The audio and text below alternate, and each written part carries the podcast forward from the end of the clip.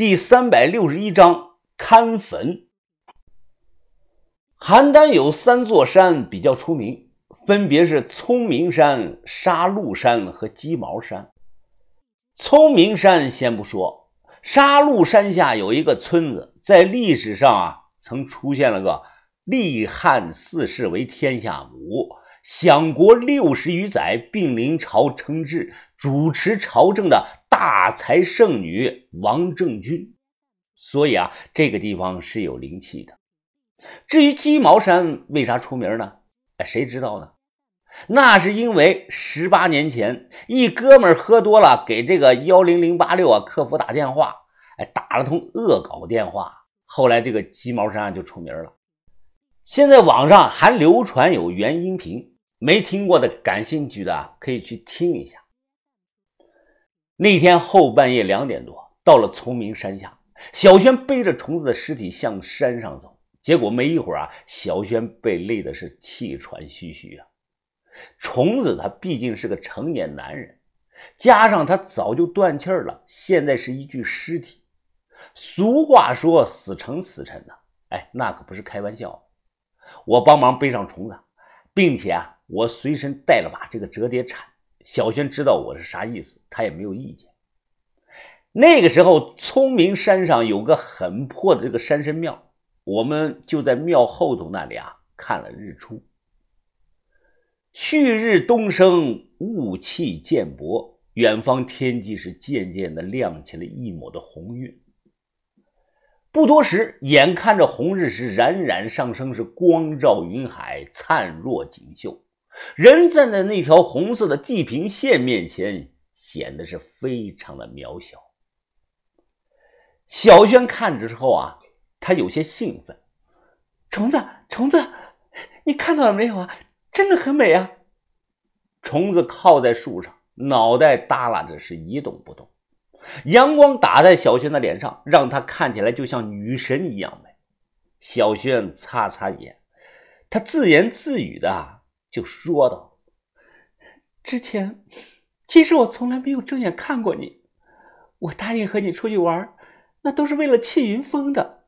没想到你最后，最后为了救我自己却没了命。虫子，你就安心的住在这里吧，这里每天都能看到日出的美景。我答应你，我会好好的活下去。同时，你放心，只要以后有机会。”我赵萱萱一定会为你报了这个仇。我听后啊，对着小轩摇了摇头。啊，小轩啊，不行啊，咱们最好换个地方吧，这里的风水不太好。什么意思啊？我皱着眉看着小轩。哦，小轩啊，你看这里土不包石，山不纳气，水不成形。再有啊，这里四周开阔，北边和南边没有树遮挡。这样从正面吹过来的都是恶风啊！人死后藏在这里，就算能存住一点，存住一点生气，啊，时间一久就会被恶风吹散的。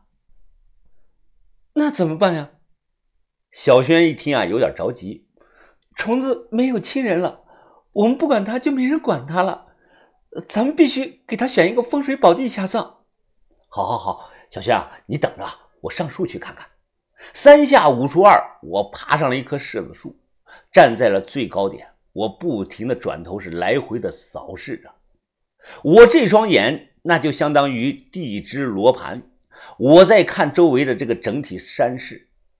邯郸这一带水不多，山里呢普遍缺水，所以就别想着容易啊找到什么水流明堂那种后代富贵的穴位了。虫子没有结婚。又无儿无女，找那种后代富贵的学，哎，干什么呢？毛用都没有。最好啊，找那种土质好，而且是纳风藏气、收水聚阴、养湿不烂的地方。这种穴呢，最适合葬虫子这种一个人吃饱全家不饿的光棍汉。有个前提，这种地方啊，也不能太阴，每天最少能照到十分钟的太阳。如果你完全隔绝了太阳光，哎，那他妈就搞成了真正意义上的这个养尸地了。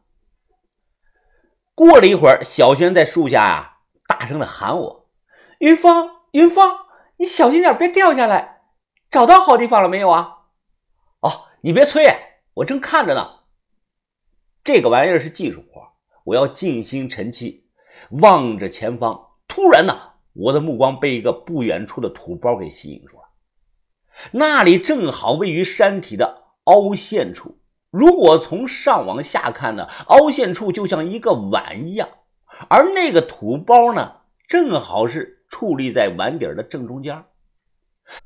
正是因为这种奇特的地形，导致下雨后能存住水，所以呢，周围的树木花草都长势很好，长得很高，一排树都快把这个土包完全给挡住了。不仔细的看呀，你都注意不到那是个土包。看了半分钟，我心里感叹呢：“我靠，牛逼呀！这那是大墓的封土层露出来了。我隐约的能看见啊，这个坟头上紫色流转，断定原主人肯定是飞王即侯。我心里咯噔一下呀，又想，当年把头在聪明山搞的那个战国墓。”是不是就是这儿啊？如果在那个封土堆后头啊起个新坟，我不确定虫子能不能受得住。如果受得住的话，那就是最好的埋葬地点了。只要沾上了紫色，虫子呢下半辈子肯定不是混混了，最起码他能成个家庭优越的这个大学生。从树上爬下来。我又从虫子的身上翻到这个身份证，记了一下他的出生年月日，然后把时间往前推，看他出生的那一年在地支年号中具体是哪个年节。他是一九八二年生人，那年恰好是壬戌狗年，壬戌在八卦中对应的是水，那虫子就是个水狗命。水狗命的人有以下的特点。性格洒脱，没钱，忠心，凡事啊都看得开。知道了这些，然后呢，我在地上用树枝画了个圈写上了乾、坤、巽、兑、艮、震、离、坎，然后用八卦打游泳的这个办法，把虫子的壬戌水狗命给它套进去。我说的那都是真的啊。当时在我眼中看到的景象，地上画这个八卦圈一直在转，男对前四，女对后四。乾五行为金，西北老父；坎五行为水，正北中南；艮五行为土，东北少南；震五行为木，正东长南；巽五行为木。东南长女，离五行为火，正南中女；坤五行为土，西南老母；兑五行为金，正西少女。最后，咔的一下，这个八卦圈停在了艮位，不再转了。而艮位呢，正正好是冲着远处的那个大土包。长舒了一口气，我笑了，看来是天意啊！虫子的水狗命。他不但受得住那缕紫色，甚至还有吞气月主之势。我收回了刚才讲的话，他下辈子啊不会是大学生，他下辈子肯定是个大官啊。选好了地方了，那就要去埋人了。此时是早上七点半钟，除了我们，山上根本看不到其他人影。我背着虫子，小轩提着铲子，就向那里走去了。结果到了地方。那里住着个老头在看着，我看到大土包旁还立着块石碑，上面写了“国家重点文保单位赵王陵”。我们想把虫子埋在赵王陵后面的那个土坡那里，就必须穿过看守的老头的监管区。这个老头啊，我还有印象，当时他正坐在门口晒太阳。头发花白，是脸圆乎乎的，有点胖，穿着身军绿色的扣子衣。